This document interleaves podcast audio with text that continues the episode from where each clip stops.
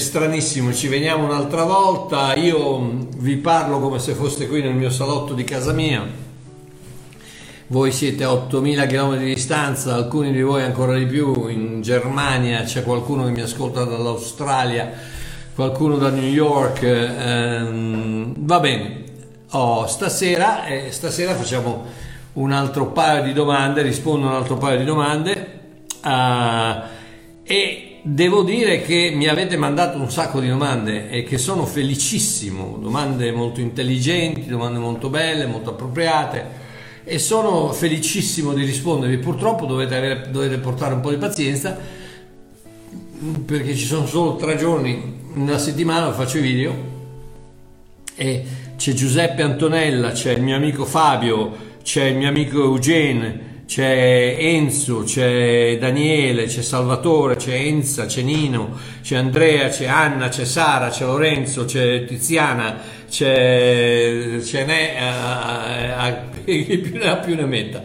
E probabilmente domani ne arriveranno delle altre, eccetera, eccetera. Quindi dovete solo avere un po' di pazienza. Eh, prima o poi ci arriviamo. Dai, ok, stasera partiamo, partiamo con Sandro.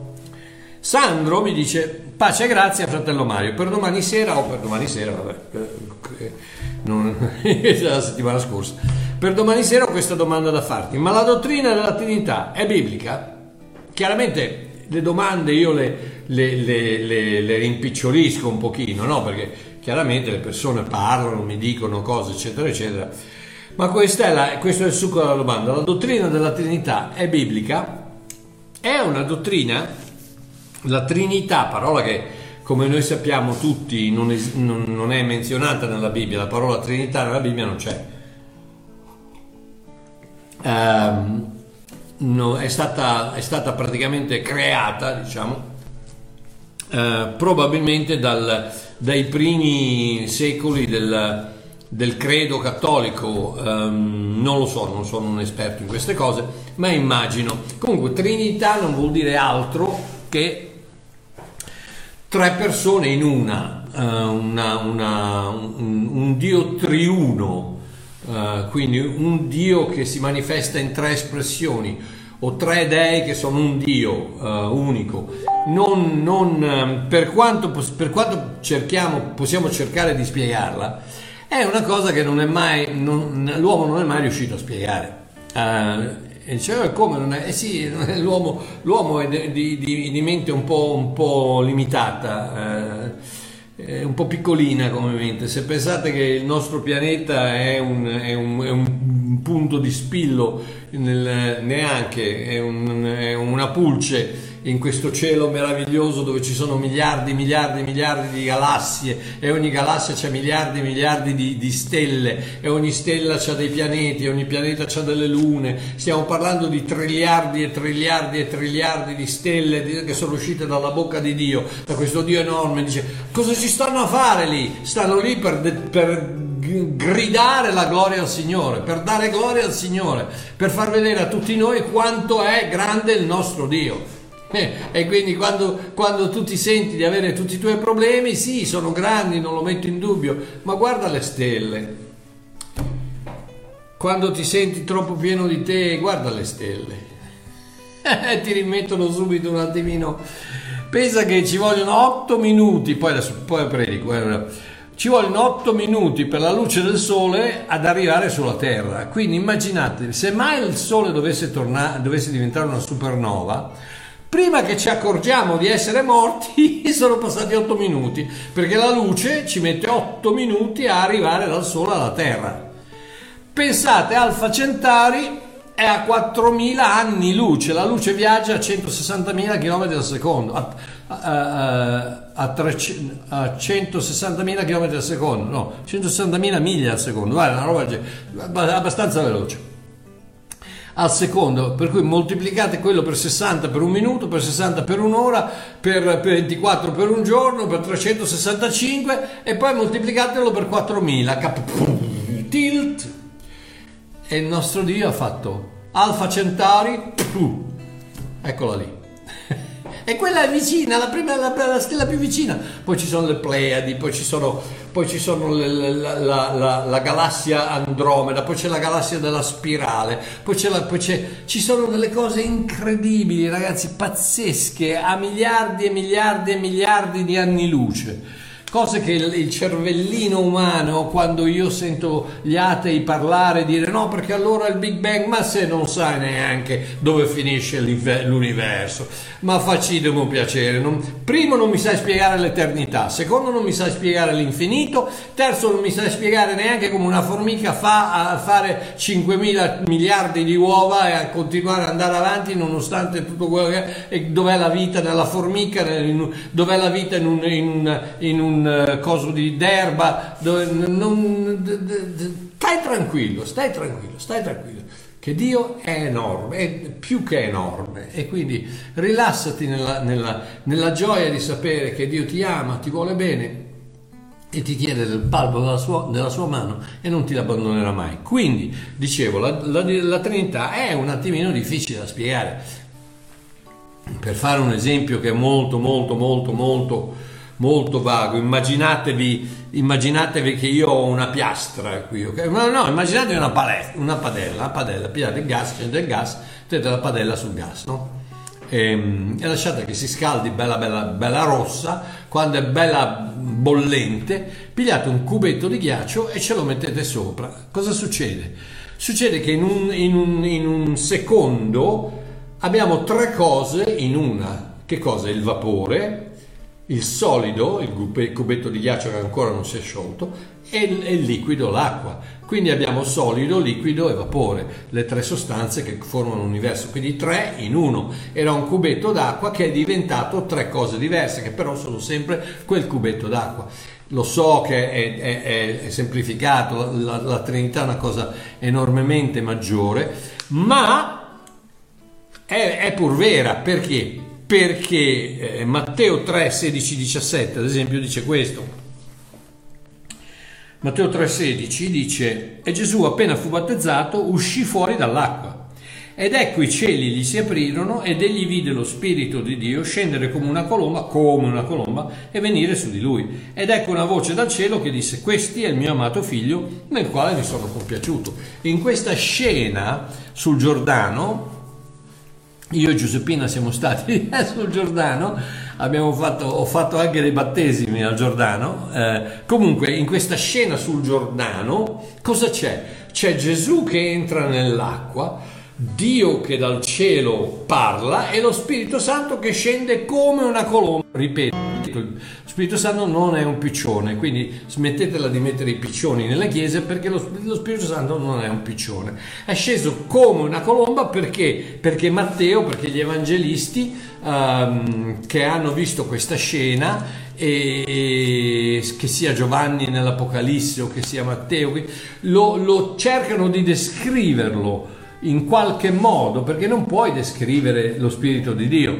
non lo puoi descrivere, e allora lo, lo descrive come una colomba, un, probabilmente un, una, una palla di energia che scesa in una forma che sembrava una colomba ed era bianca e quindi sembrava una colomba, ma lo Spirito Santo non è un piccione. Comunque, in questo momento cosa c'è? C'è Dio in cielo che parla, c'è Gesù nell'acqua che viene battezzato e lo Spirito Santo che scende. Quindi in un momento abbiamo che cosa? Abbiamo, abbiamo il vapore, il, il cubetto e l'acqua il, il, liquido, il gassoso e il solido. Abbiamo Dio, abbiamo Gesù, lo Spirito Santo e Dio. Quindi abbiamo queste tre cose che pur essendo una si manifestano in tre differenti eh, situazioni.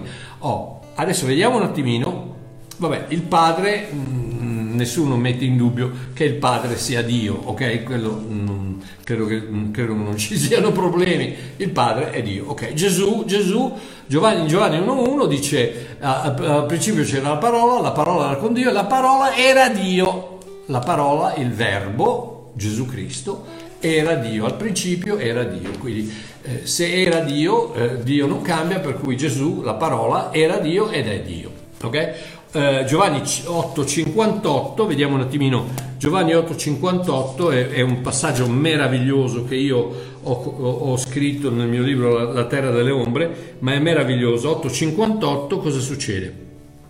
Gesù sta parlando a dei farisei e gli dice Abramo vostro padre giubilò nella speranza di vedere il mio giorno, lo vide e se ne rallegrò. Questo ve lo devo dire velocemente, fra parentesi. Scusa Sandro, vado, faccio un attimo un giro.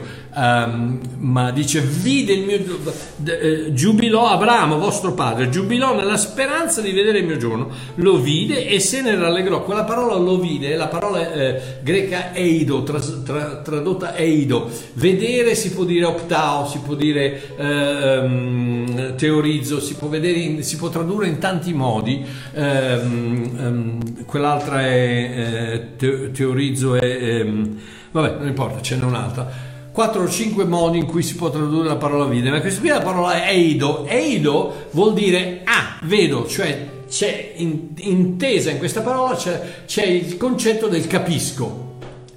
Quindi Abramo giubilò di vedere il mio giorno, lo vide e se ne la capì e se ne rallegrò. Perché?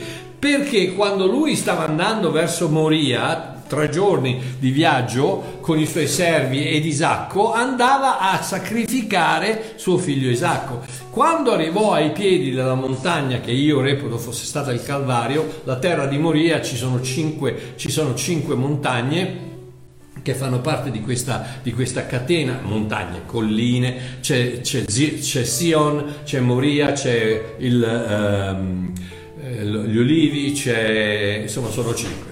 Fidatevi. Io, io, queste cose me le ricordo in inglese, dovete perdonarmi, eh, in italiano non riesco a ricordarmele. Ok, e qui ci sono queste cinque montagne e Abramo arriva ai piedi e, e, e vede da lontano, la, la Bibbia dice vede da lontano, e questa parola in ebreo eh, può essere da lontano fi- eh, fisicamente o anche da lontano temporalmente, nel senso che da lontano nel tempo. Quindi io credo che Dio ha aperto gli occhi, profeticamente ha aperto gli occhi ad Abramo, il quale ha visto quale giorno? Il giorno della crocifissione di Cristo sulla montagna dove lui voleva sacrificare Isacco. Ed ecco per cui se ne rallegrò perché vide Cristo morire e credo che Dio gli abbia aperto gli occhi e ha visto la resurrezione, la morte e la resurrezione. Quindi ha visto il giorno di Gesù perché quale altro giorno potrebbe aver visto? Abramo, vostro padre, giubilò nella speranza di vedere il mio giorno, lo vide e se ne rallegrò. Perché? Eido lo vide, capì e se ne rallegrò. Perché?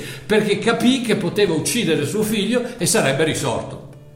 Come era risorto il figlio di Dio, sarebbe risorto il figlio dell'uomo. Ok, ragazzi, comprate la terra delle ombre. Andiamo avanti. I giudei dunque gli dissero: ma tu non hai ancora 50 anni, hai visto Abramo? E Gesù disse loro, in verità, in verità io vi dico che eh, amin, amin, che, eh, amen, amen, eh, in verità, in verità, non è altro che amen, amen, che, eh, ehm, in verità vi dico, prima che Abramo fosse nato, io sono, e si, si definisce Dio con, la, con, il nome, con il tetagrammo, io sono, ego emi nella, nel, in ebraico, ma... Uh, Yah, YHWH, uh, Yod Ha, Yod Ha, vabbè non importa, uh, questo, uh, ya, la, la, il nome di Cristo io sono, il nome di Dio. Quindi Gesù si, de, si, definisce, si autodefinisce con il nome di Dio ed ecco perché lo volevano uccidere. Allora essi presero delle pietre per lanciarle addosso a lui, ma Gesù si nascose. Oh, cosa c'è, cosa c'è nel concetto della pietra? Ne parliamo dopo, andiamo avanti. Uh, 8.58, vediamo Apocalisse 20, Apocalisse 20, Apocalisse 20, 6 e 7 dice questo. Beato e santo è colui che ha parte nella prima risurrezione, su di loro non ha potestà la morte, seconda ma essi saranno sacerdoti di Dio e di Cristo e regneranno con lui mille anni. E quanto, cosa sto leggendo? 26, 7, Apocalisse 26, 7, ok. Quando quei mille anni saranno complet- compiuti, Satana sarà sciolto dalla sua prigione. Non c'entra in un accidente niente, non so come me. Vediamo se magari... Ah, ecco, no, scusate, 21, non 20. Apocalisse 21, 21, 6, 7. 21. E mi disse ancora, è fatto. Questo è Giovanni che sta, sta, parlando con questa apparizione di, di, di, Gesù Cristo, di Cristo. dell'alfa dell'omega ed è, ed è vestito di bianco con la, con la, banda d'oro, la corona, le, le spade, eccetera. Questo qui è Cristo, un'epifania di Cristo, un'apparizione di Cristo, perché Dio è spirito, Dio è spirito non lo vedi, ma quando appare, appare come epifania di, di Cristo, cioè un, un'incarnazione di Cristo che pur essendo spirituale rappresenta Cristo. Quindi Gesù dice, è fatto, ah, sorpresa, tutto è compiuto. Ok, dice, è fatto. Io sono l'alfa e l'omega, il principio e la fine. A chi ha sete, io darò in dono dalla fonte dell'acqua della vita. Grazie, alleluia. A chi ha sete, non a chi si pente, non a chi si ravvede, non a chi spiange, confessa i peccati, cioè a chi ha sete, io darò in dono l'acqua della vita. Ma ragazzi, ma non c'è da dire alleluia. Eh, ok, chi vince erediterà tutte le cose e io sarò per lui Dio. Ed egli sarà per me figlio.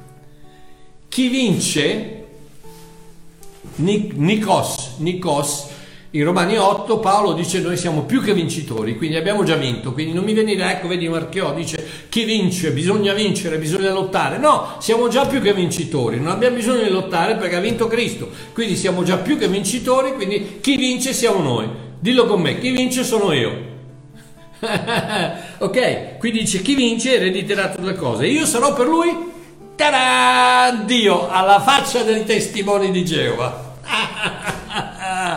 Te, becca di questa. Spiegamela un po'. Oh testimone di Geova, spiegami un po' come mai Gesù Cristo dice io sarò per lui Dio e lui sarà per me figlio. Ok, andiamo avanti. Allora abbiamo visto il padre Dio non ci sono problemi. Gesù, abbiamo visto, Dio. Oh, Spirito Santo, Atti 5, 3, 4. Atti. Atti. Sentite il grillo? Eh, io ho i grilli in casa. Allora. Atti 5, 3, 3 e 4. Questa qui è la storia di Anania e Saffira. E Pietro dice, Anania, perché Satana ha riempito il tuo cuore per farti mentire allo Spirito Santo e trattenere una parte del prezzo del potere? Del podere? Oh, non, non, abbiamo tempo, ma io ci ho fatto un video qui perché le persone dicono: Ecco, vedi, eh, tu puoi essere un credente, se però menti a Dio, Dio ti uccide. No, prima di tutto non dice che Dio ha ucciso, ha detto che sono morti. Colpo al cuore, qualcosa può succedere, non, Dio, non, è, non dice Dio l'ha uccisi, no, ci sono morti. Seconda cosa, Satana ha riempito il suo cuore. Satana non riempie il cuore di un cristiano, per cui né Anania né Safira erano cristiani. Ok, andiamo avanti.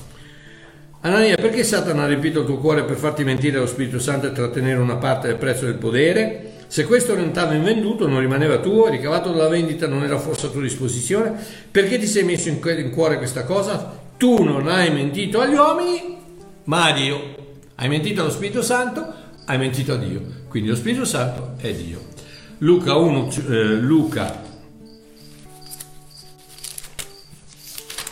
Luca 1,35, vabbè questo qui è, la conosciamo tutti, questa è la, la, l'annunciazione a Maria quando, eh, quando, Gabriele scende e dice, in Luca 1,35 dice, e l'angelo rispondendo le disse, lo Spirito Santo verrà su di te e la potenza dell'Altissimo ti adombrerà. Pertanto il santo che nascerà da te sarà chiamato figlio di Dio. Lo Spirito Santo scenderà su di te e ti impregnerà del seme santo incorruttibile di Dio, che poi si trasformerà in Gesù Cristo. Quindi tu darai vita al figlio, al figlio, di Dio, colui che ti ha inseminato, o Maria, è lo Spirito Santo e da te esce il figlio di Dio, quindi Spirito Santo è Dio. Ok, spero di averti soddisfatto, caro, caro Sandro. Eh, quindi sì, la dottrina della Trinità è, è, è giusta, è, è valida, è biblica. Ok, Gabriele. Buongiorno Mario. Buonasera Gabriele. Scusa tanto il disturbo, non mi disturbi, ricordatevi sempre non mi disturbate mai se mi mandate un messaggio, io appena lo leggo cerco di rispondervi, non, non, sarete mai secondi in classifica, non importa quello che mi dovete chiedere, non importa quello che dovete fare, qualsiasi cosa avete bisogno da Babbo Mario, Se lo posso fare lo faccio. Ok, quindi non dite mai scusa tanto il disturbo, ti chiedo aiuto. Bene. Isaia 59, 20 e 21. Temo che le traduzioni siano leggermente errate. Non ho accesso ai testi originali, non conosco le lingue antiche. Conosco Gesù da meno di due anni, puoi per favore aiutarmi a capire cosa dicono precisamente le scritture di quei due versetti? Grazie infinite. Ok, caro Gabriele, prima di tutto leggiamo il contesto di Isaia 59. Isaia 59, 16-21. 16-21. Ok, non ho capito bene la tua difficoltà con questi versetti, comunque leggiamo. Isaia 59, 16. Egli ha visto che non c'era nessuno e si è stupito che nessuno intercedesse. Allora il suo braccio gli è venuto in aiuto e la sua giustizia lo ha sostenuto. Qui ragazzi, qui c'è un'ombra meravigliosa di Gesù Cristo, ma andiamo avanti. Guarda cosa è successo. Si è rivestito di giustizia come di una corazza. Si è posto in capo l'elmo della salvezza. Vi ricorda qualcosa? Efesini 6, l'elmo della salvezza e ha indossato gli abiti della vendetta, si è, si è rivestito di giustizia, con la corazza di giustizia, eh, eh, Efesini 6, l'elmo della salvezza, Efesini 6. Um, è, ha indossato gli abiti della vendetta si è ricoperto di gelosia come di un manto, di gelosia, di zelo, non di non, sbagliato, di zelo ed è anche qui dove, dove riprende quando lui va nel tempio a scacciare i venditori e, e dice la, la, la, la, scrittura dice che lo zelo di, per la casa di mio padre mi ha preso. Uh, egli renderà ciascuno secondo le sue opere. Il fu- Vecchio Testamento, Vecchio Testamento, prima della croce. Ok? Rilassatevi, prima della croce. Egli renderà ciascuno secondo le sue opere, il furore ai suoi avversari, la ricompensa ai suoi nemici, alle isole darà una retribuzione piena. Oh, interessante perché a me ste isole, dico, che cavolo c'entrano le isole? Allora sono andato a controllare e la parola in ebraico viene dal verbo avà, che vuol dire desiderare qualcosa. Quindi queste isole, alle cose che erano, che sono state desiderate, ci sarà una, in altre parole, ai tuoi desideri sbagliati ci sarà una retribuzione piena. Cosa vuol dire? Vuol dire che Dio non è... Eh, non, non, eh, oggi, oggi, purtroppo ci sono tanti che pensano a questo Dio che... Eh, sì, bonaccione, no? Eh, eh, Marchiò ha detto ipergrazia, allora eh, c'è Babbo Natale, no, non c'è più Dio. No, no, no, amore mio, stai, stai, stai, tranquillo che quando arriva il momento l'ira di Dio è molto, ma molto, ma molto reale e non vuoi esserci in mezzo perché il momento che papà si arrabbia e so problemi sono. Questo Dio qui non è cambiato. Questo Dio qui non è cambiato. Ricordati sempre una cosa, che sulla croce è stato catturato il Dio dell'ira, il Dio della vendetta, il Dio della condanna, eccetera, eccetera, ma per coloro che accettano la croce. Per tutti gli altri rimane un giudizio a venire che sarà tremendo. Non perché Dio è cattivo, ma perché se tu metti una, una, una, una, farfallina alla presenza di una fiamma, la fiamma non è cattiva, ma la farfallina brucia perché? Perché la potenza della fiamma la distrugge. Quindi la potenza della giustizia, della rettitudine, della santità di Dio, la santità di Dio distrugge il peccato che è dentro le persone che non hanno accettato la croce. E quindi ci, ci sarà questo. Va bene, andiamo avanti. Un redentore, adesso senti. Oh, così si, scusate, Così si temerà il nome dell'Eterno dall'ovest e la sua gloria dall'est. Quando l'avversario verrà come una fiumana, lo spirito dell'Eterno alzerà contro di lui una bandiera. Alleluia. Un redentore verrà a Sion e per quelli convertiti loro, dalla loro ribellione da Giacobbe, in Giacobbe dice l'Eterno. Quindi c'è una ribellione, c'è un redentore.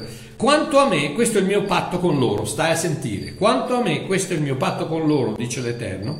Il mio spirito che è su di te e le mie parole che ho posto nella tua bocca non si allontaneranno mai dalla tua bocca, né dalla bocca delle tue progenie, né dalla bocca delle progenie delle tue progenie, dice l'Eterno, da ora e per sempre. Ragazzi, questo se non, è, se non è un'ombra della grazia meravigliosa di Dio che dice io te la metto addosso e stai tranquillo, non la perderai mai, né la tua progenie, né la progenie della tua progenie continuerà per sempre a portare vita. Guarda cosa dice Ebrei capitolo 8. Vi ricordate cosa, quanto a me questo è il mio patto che faccio con loro? Ebrei capitolo 8. Guarda cosa dice. Ebrei capitolo, capitolo 8 e versetto 10. 8-10 dice questo. Questo dunque sarà il patto che farò con la casa di Israele. Tada, eccola lì. Questo è il patto che farò con la casa. Dopo quei giorni, dice il Signore, io porrò le mie leggi nella loro mente e le scriverò nei loro cuori. Le mie leggi, non la legge, le mie leggi, i miei modi, i miei principi li metterò nella loro mente, nella loro vita, nella loro, le, nella loro mente, le scriverò nei loro cuori e sarò il loro Dio ed essi saranno il mio popolo. E nessuno istruirà più più il suo prossimo e nessuno il proprio fratello dicendo conosci il Signore, poiché tutti mi conosceranno dal più piccolo al più grande di loro. Parola Eido, con la parola di cui mi vedranno, mi conosceranno, mi capiranno, Eido, come Dio. Ebrei 10. Ebrei 10 dal versetto 16 al 18. Sentite, ripete un'altra volta. Questo è il patto che farò con loro dopo quei giorni. Dice il Signore, io metterò le mie leggi nei loro cuori, le scriverò nelle loro menti e aggiunge, non mi ricorderò più dei loro peccati e delle loro iniquità. Ora dove c'è il perdono di queste cose non c'è più offerta per il peccato. Caro Gabriele, questa non è altro che una meravigliosa ombra nel Nuovo, del Nuovo Testamento nascosta nella fedeltà di Dio con Israele, dove i due diventeranno uno. Ora l'uomo ebreo e l'uomo gentile sono diventati una nuova creazione in Cristo, un nuovo uomo. Ora non c'è più Israele, gentili, e pagani, no, ora c'è soltanto in Cristo o in Adamo. Perché? Perché questo sarà il patto che farò con loro, non mi ricorderò più dei loro peccati e non mi ricorderò più delle loro iniquità. Per sempre. Quindi, ripeto Gabriele, non, non ho capito bene la tua difficoltà con questi versetti, ma questa è un'ombra meravigliosa del nuovo patto, nascosto, contenuto nella fedeltà di Dio con Israele, con il suo popolo Israele. Ok? Andiamo avanti. Learco. Learco mi ha scritto una lunga lettera, ma ve ne leggo un pochino perché è interessante. Learco dice ciao pace e grazie a te Babbo Mario. Come ho scritto in un commento precedente, ti sarò sempre grato per avermi mostrato la vera grazia di Dio che mi ha aiutato a demolire le prigioni del religionismo cattolico romano che mi hanno tenuto recluso per oltre 40 anni. Ti vorrei chiedere un'opinione personale in merito alla prima lettera di Giovanni, capitolo 2, in cui viene definito l'anticristo come chi nega il padre e il figlio. Stavo meditando su questa affermazione, vorrei chiederti, può secondo te una negazione di fatto contro Gesù, pur professandolo figlio di Dio, essere pervasa da uno spirito di anticristo, ossia Può essere considerata negazione del figlio il sottrarre la gloria a Gesù, rivolgendosi, fra parentesi, quindi ponendo la propria fede, ad altri intermediari, intercessori, culto mariano, culto dei santi, preghiere per i morti? Non tanto il porre l'accento sulle opere umane, quanto considerare Gesù come uno dei tanti intercessori presso il Padre, anziché considerarlo l'unica via, l'unica verità, l'unica vita Grazie per tutto, Dio ti benedica sempre di più. Un abbraccio. Caro Learco, caro Learco, capisci esattamente e tendo ad essere d'accordo con te. Ok? Capisci esattamente quello che stai dicendo, con Maria, i santi, i morti, le Madonne, eccetera, eccetera. E tendo ad essere d'accordo con te. Ormai a, a, a questo punto non, non riesco neanche più a rendermi conto chi può seguire delle bagianate del genere. Eh, vabbè, comunque andiamo avanti. Ma visto che parli di Giovanni 2, vorrei soffermare la tua attenzione, primo Giovanni 2, primo Giovanni 2, vorrei soffermare la tua attenzione sul versetto 2, che dice questo. Egli, Gesù Cristo, è la propiziazione per i nostri peccati e non solo per i nostri, ma anche per quelli di tutto il mondo. Ragazzi, che meraviglia. Egli è la propiziazione, Cristo, Gesù Cristo, per i nostri peccati e non solo per i nostri, ma anche per quelli di tutto il mondo. Alleluia. Oh. Propiziazione è la parola hilasmos. Hilasmos che viene dal, dal, dalla base del propiziatorio. Il propiziatorio cos'era? O, eh, il propiziatorio è la, la, definizione del, del, vocabolario è questo, è un sacrificio appropriato per, per appacificare una, de, una, deità. Cioè, in altre parole, il propiziatorio era quel sacrificio che veniva portato a una, a una deità per pacificarla, per appacificarla. Okay? Eh, nel, caso di, nel caso di Israele, cosa succedeva? Sappiamo tutti che ehm, allo Yom Kippur, al, al, giorno dell'espiazione, quindi della propiziazione, cosa c'era? C'era il peccatore che arrivava con l'agnello, arrivava, si, si portava dietro il suo agnello, il suo agnellino, e quando arrivava dal sommo sacerdote, il sommo sacerdote cosa faceva? Ispezionava il peccatore o l'agnello? Agnello. Era l'agnello che doveva essere accettabile, propiziatorio, accettabile, appropriato per il sacrificio, non il peccatore. Quando l'agnello veniva accettato dal sommo sacerdote, l'agnello veniva sacrificato e la sua vita passava, la sua vita innocente, le, le, praticamente un, un animale innocente pagava un debito che non aveva per il peccatore che l'aveva portato. Quindi il peccatore riceveva il beneficio di questa innocenza eh, attraverso il sangue del sacrificio perché il perdono è sempre, dall'inizio dei tempi, è sempre stato concesso unicamente attraverso il sangue, non attraverso la confessione, non attraverso la dichiarazione, non attraverso le penitenze, non attraverso il, il mea culpa mea culpa, no, solo attraverso il sangue di un sacrificio. Quindi per noi, quando tu ti troverai un giorno, vabbè, noi siamo già seduti alla destra del Padre, ma supponendo che un giorno tu dovessi arrivare in paradiso, bussare alla porta, arriva San Pietro e ti fa che vuoi? Tu cosa fai? Presenti l'agnello di Dio, Cristo l'agnello di Dio. E in funzione della, della, dell'immacolatà, della perfezione, della perfezione dell'agnello di Dio, tu entri o non entri. E siccome l'agnello Dio è perfetto, tu entri. Entri in paradiso in funzione di quell'agnello lì. Quindi, questo, questa questa espiazione, questo propiziatorio è stato fatto per tutti, non solo per noi, ma anche per, quelli, per tutti quelli, quelli di tutto il mondo. Quindi cattolici sono perdonati come noi. Sempre che abbiano accettato quel sacrificio. E tu mi dici sì, va bene, ma però loro eh, accettano anche gli altri.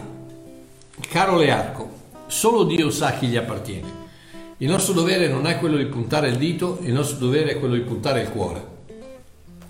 È di amare le persone a tal punto, sì, di dirgli che tanti cattolici, soprattutto i papi, i vescovi, eccetera, hanno la yogurtite acuta in testa, cioè dicano di quelle scemate, ragazzi, che non, che non, che non si passa, che vanno in giro con la, con la borsetta in fiamme, con, insomma, tutte cose, tutte cose ragazzi del, del, del, V secolo, del VI secolo.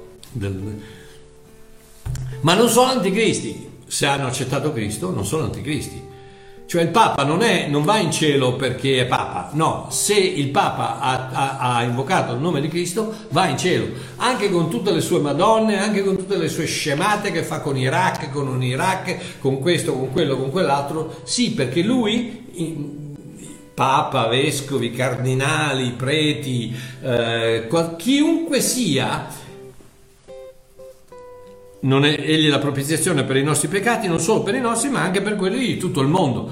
Quindi è la propizione, il sacrificio accettabile. Tutto quello che devi fare è accettare, è portare quel sacrificio. Non importa se poi sulle spalle c'hai Maria, Padre Pio, Caterina da Siena e, e, e, e Pasquale da, da, da, da, Sasso Maggiore. No, non, non c'entra niente. Quello che, quello che conta è l'agnello, è l'agnello di Dio, l'agnello di Dio che toglie il peccato dal mondo. Quindi lo spirito dell'anticristo non è aggiungere qualcuno alla via verità e vita, perché Gesù non ha concorrenti, amore mio. Non è che allora Gesù ha la Madonna attaccata al braccio destro, Padre Pio sulla spalla di qua e, e, e, Santa, e Santa, Patatina eh, attaccata sull'orecchio. Eh, no, no. Gesù non ha concorrenti, ok? O vai, arrivi con Gesù o non arrivi. Non, non, c'è, non, c'è, non, non entri in paradiso col 98% di perfezione, o sei perfetto o non entri. E siccome l'unico perfetto a questo mondo è Cristo e tutti quelli che sono stati resi perfetti attraverso l'unica offerta che lui ha reso sulla croce, quindi i cristiani, o sei in Cristo o non entri.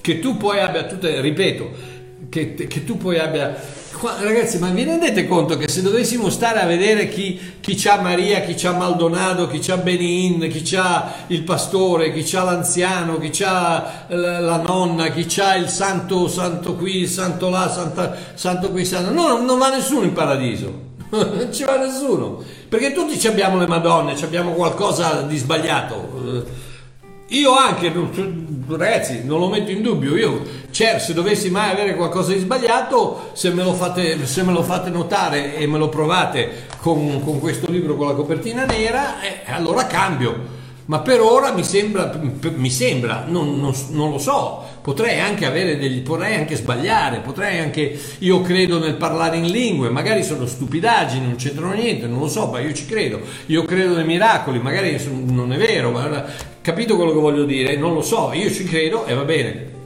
Eh, ma, ma, ma non è che Gesù ha paura dei concorrenti, Gesù non ha paura delle dottrine, Gesù non ha problemi con le dottrine più o meno sbagliate, con Padre Pio, con... no, basta che tu abbia Gesù e tu entri. Capito? Non è aggiungere qualcosa all'unica via verità vita, ma è negarla. In altre parole, negare la divinità di Gesù Cristo, come i testimoni di Geova, i mormoni, Islam, e tutte le altre religioni morte che dicono che sì, sì, no, Gesù era un profeta, i testimoni di Geova era l'angelo Gabriele, no, no, no. Al principio c'era, era la parola, la parola era, la, la parola era con Dio, la parola era Dio. No, no, era un, loro l'hanno tradotto con no, era un Dio, ma chi te l'ha detto? Ma dove c'era? Ma fammelo vedere nel greco, fammelo vedere in manoscritto, ma facci tu un piacere. Ma andate alla, a fare la torre di sapienza, dai che no. Vabbè, comunque, quindi negando la divinità di Cristo, allora ecco che entra in campo lo spirito dell'anticristo, che è quello che nega il padre il figlio. Versetti 22 e 23, cosa dice? Eh, Giovanni, 1 Giovanni 2, versetto 22, chi è il mendace, il mentitore, se non colui che nega che Gesù è il Cristo? Costui è l'anticristo che nega il padre e il figlio. Quindi, se tu o testimone di Geova neghi che Gesù è il Cristo, eh, eh, purtroppo è quando arrivi da San Pietro, Pietruzzo ti dice no, guarda, lì c'è l'ascensore. Quindi, versetto 23, chiunque nega il figlio non ha neanche il padre. Chi confessa il figlio ha anche il padre. Perché? Perché c'è questa vi ricordate prima abbiamo parlato delle, delle, pietre, lo volevano linciare perché lui aveva, si era dichiarato, prima che Abramo fosse io sono, aveva dichiarato il nome di Dio su se stesso e quindi lo volevano lapidare. Perché? Cos'è la pietra d'inciampo? La pietra d'inciampo è la parola Eben, con, con l'inizio eh, Ab, che vuol dire Abba, Ab, Abba, padre, e la seconda parte ben, ben che vuol dire figlio, quindi eben, pietra può essere tradotta padre e figlio, padre e figlio è tradotto pietra, eben, e quella è la pietra d'inciampo, perché? Perché la pietra d'inciampo è quella che io, Mario Marchiò, dico io sono figlio di Dio. E immediatamente la gente, ah, non è vero, non è possibile perché tu sei spapper, tu pecchi e vai di qui, vai di là, allora non devi cambiare, devi perdonare. No, io sono figlio di Dio per fede, per grazia, attraverso la fede, punto e basta.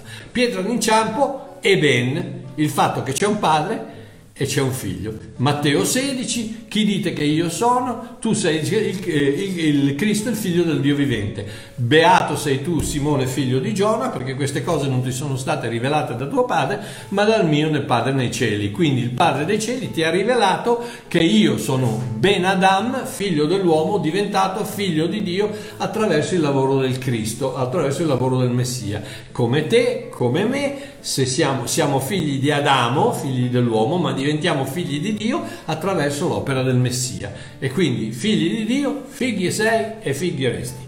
Papà, la chiave del cristianesimo, la figliolanza, non è l'appartenenza. Tu non appartieni, tu sei. Andiamo avanti. Silvana, che ore sono? 44, dai, ancora una. Silvana, buon pomeriggio Babbo Mario, buonasera. Una domanda, cosa significa che troveremo favore presso gli uomini in base al nostro servizio nel regno di Dio? Se lo riterrai opportuno mi risponderai, lo ritengo opportuno, grazie.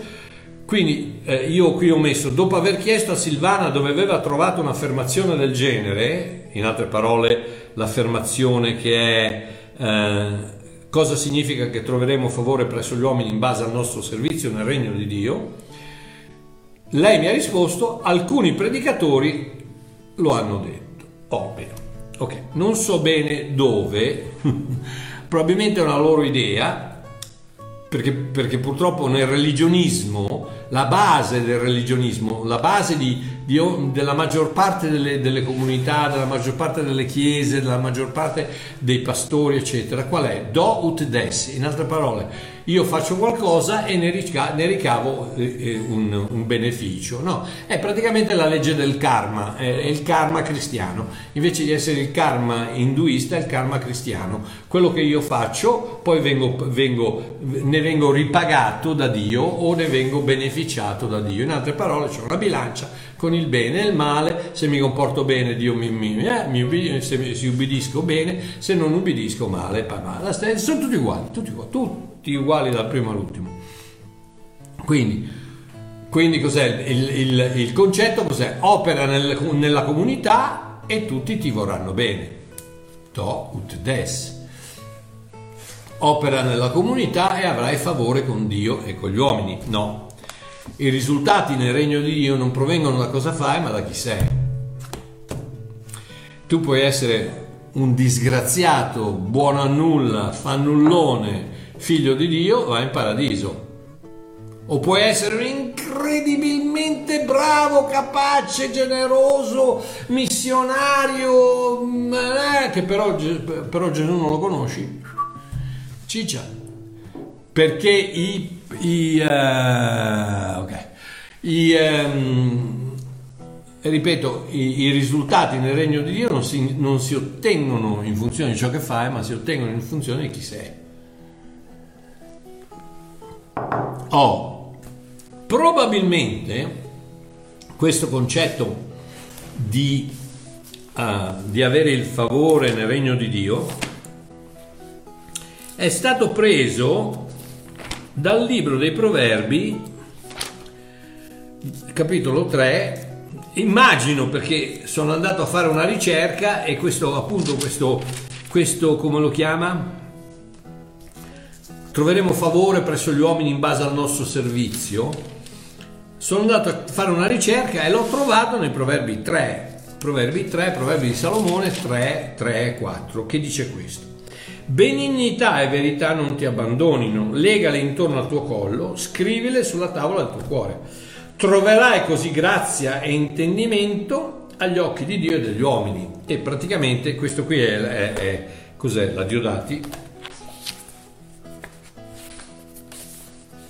la nuova Diodati, questa qui è la nuova Diodati, e praticamente in, in, altre, in altre traduzioni dice appunto favore, favore e benignità con Dio e con gli uomini. Oh, vorrei leggere un, un estratto dal mio libro 365 respiri. 365 respiri che è fuori stampa, cioè nel senso che li ho venduti tutti, ehm, ma sono 365 respiri di aria pura e saggia, uno al giorno. Ho fatto, ho fatto due volumi, quindi sei mesi. Um, scusate, qui siamo, la batteria se ne sta andando. Uh, quindi sono sei mesi Uh, ho fatto due libri, sto facendo il terzo, ma questo qui è un, un versetto al giorno per incoraggiarti, ok? Quindi questo qui è uh, Proverbi 3, 3 4 e, ed è questo è quello che dico. Che piaccia o meno, c'è un'aura particolare attorno all'uomo che, fra l'altro, se lo volete, eh, ve lo mando in formato PDF per 10 euro se non eh, ve lo potete permettere, ditemelo, ve lo mando lo stesso, senza 10 euro. Formato PDF. Che, che piaccia o meno, c'è un'aura particolare intorno all'uomo che è leale, onesto e misericordioso.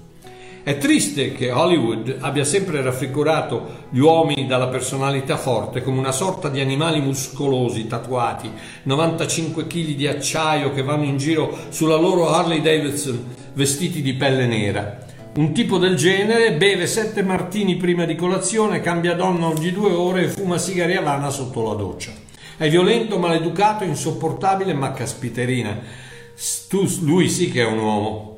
Sì, il mondo degli umini e dei mansueti non è tanto affascinante, quello dei leali e dei misericordiosi non è troppo entusiasmante, eppure un'incredibile aura di fascino circonda un uomo che mantiene la sua parola, che non accetta bustarelle ed è fedele a sua moglie. La Bibbia ci dice che un uomo tale trova grazia e buonsenso agli occhi di Dio, favore, agli occhi di Dio e degli uomini. Certo, potresti riuscire a ottenere i favori di una ragazza se sei arrogante e pieno di te, ma colui che conquisterà il suo cuore è gentile e cortese. Potresti essere in grado di ottenere un impiego perché ti mostri molto sicuro di te, ma solo le persone affidabili acquisiranno il contratto. Potresti riuscire a usufruire di alcuni vantaggi nella vita perché demoralizzi sempre gli altri, ma è l'uomo umile e misericordioso che alla fine godrà di amicizie e relazioni sentimentali reali e di lunga durata. Sii onesto nei tuoi affari, cortese nella tua condotta e gentile con i tuoi amici e la tua famiglia. Sii tenero verso tua moglie, trattala con cura proprio come faresti con un fiore delicato o un gioiello prezioso. Sii misericordioso con i tuoi figli, perché alla fin fine ciò che ti sostiene è comunque la misericordia di Dio. Vedrai grandi risultati seguire lealtà, bontà e misericordia. Non permettere alla distorta opinione di questo mondo deformato di compromettere l'integrità del tuo carattere e del tuo atteggiamento. Sii onesto, sobrio, fedele, gentile e di certo non ti mancheranno i segni di apprezzamento e quando arriverà un'opportunità sarai tu a essere scelto, sarai tu colui che otterrà favore. Questo è ciò che dice la Bibbia. Tieni stretto gentilezza e lealtà, legale al collo come una catena d'oro, scolpisci la loro storia sul tuo cuore e ti guadagnerai il diritto a ricevere l'approvazione e il favore di Dio e degli uomini. Quindi Cara Silvana, non è lavorare in comunità che produce favore con gli uomini, ma è rispe- rispecchiare la persona di Cristo agli altri uomini. Ragazzi, che Dio vi benedica, un bacione, vi voglio bene, un abbraccio da Babbo Mario, ci sentiamo, cos'è oggi? Mercoledì, ci sentiamo venerdì. Ciao.